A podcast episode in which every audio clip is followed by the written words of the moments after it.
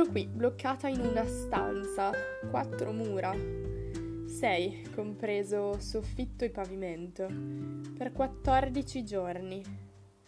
Hai capito bene, I'm self-isolating in my little cozy Italian room and I'm safe, for now. Sono ancora salva, per adesso.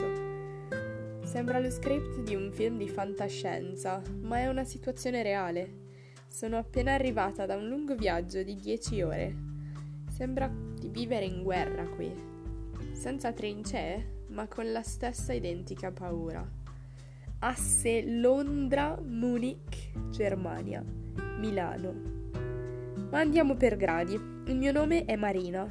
Sai quella canzoncina, no? Che fa Marina, Marina, Marina.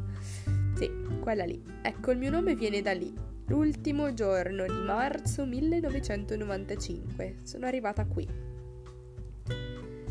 La mia storia inizia in una splendida e calda città nel cuore della Puglia, una ragazza diciottenne, Maria, aspirante cuoca e con un futuro ancora tutto da scrivere, un giorno si vede crollare il mondo addosso. Un referto medico diagnostica a sua mamma un tumore al seno.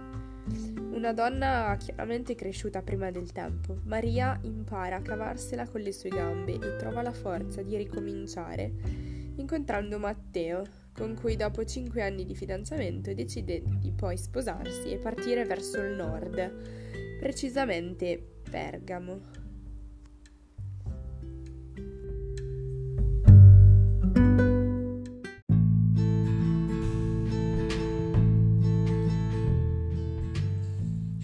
Dopo cinque anni nascono nel freddo gennaio 1990 Vincenzo e dopo altri cinque anni Marina, nonché io. Raccontano che già nel pancione i miei piedini si muovessero a ritmo di musica e che esitai a venire al mondo con ben 15 giorni di ritardo, segno di quanto già fossi un po' intimorita di ciò che mi aspettava là fuori. Si ricordano anche dei miei primi attimi di vita, due grandi occhioni marroni, che spalancati dallo stupore e dalla meraviglia osservavano chiunque si avvicinasse alla mia culla.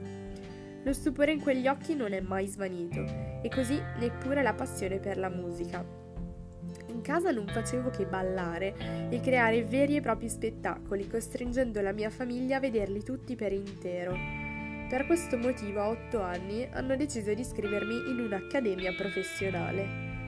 Tutto è iniziato per gioco, ma con gli anni che passavano anche la passione si trasformava in qualcosa di più.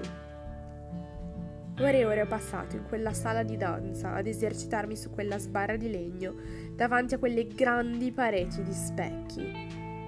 Sudore, sacrifici, dolore e sangue ai piedi, ma il sorriso sulle labbra e la soddisfazione negli occhi.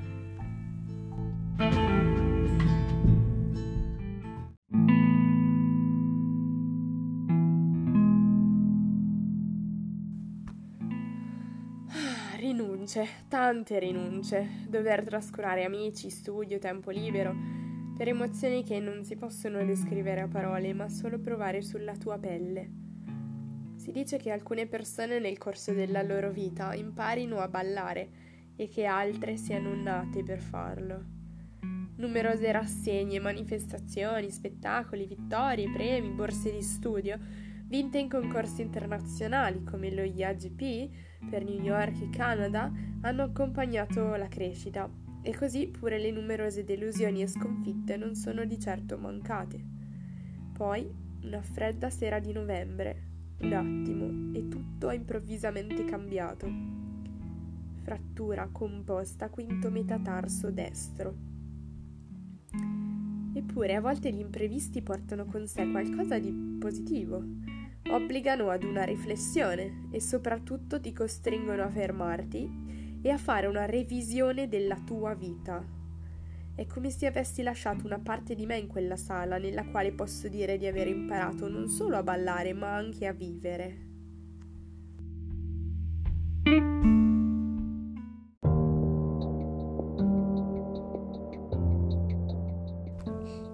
Credo che la danza abbia influito molto sulla mia personalità, credo che la vita sia questione di volontà, che sia una questione di scelte e che molti limiti spesso sono mentali.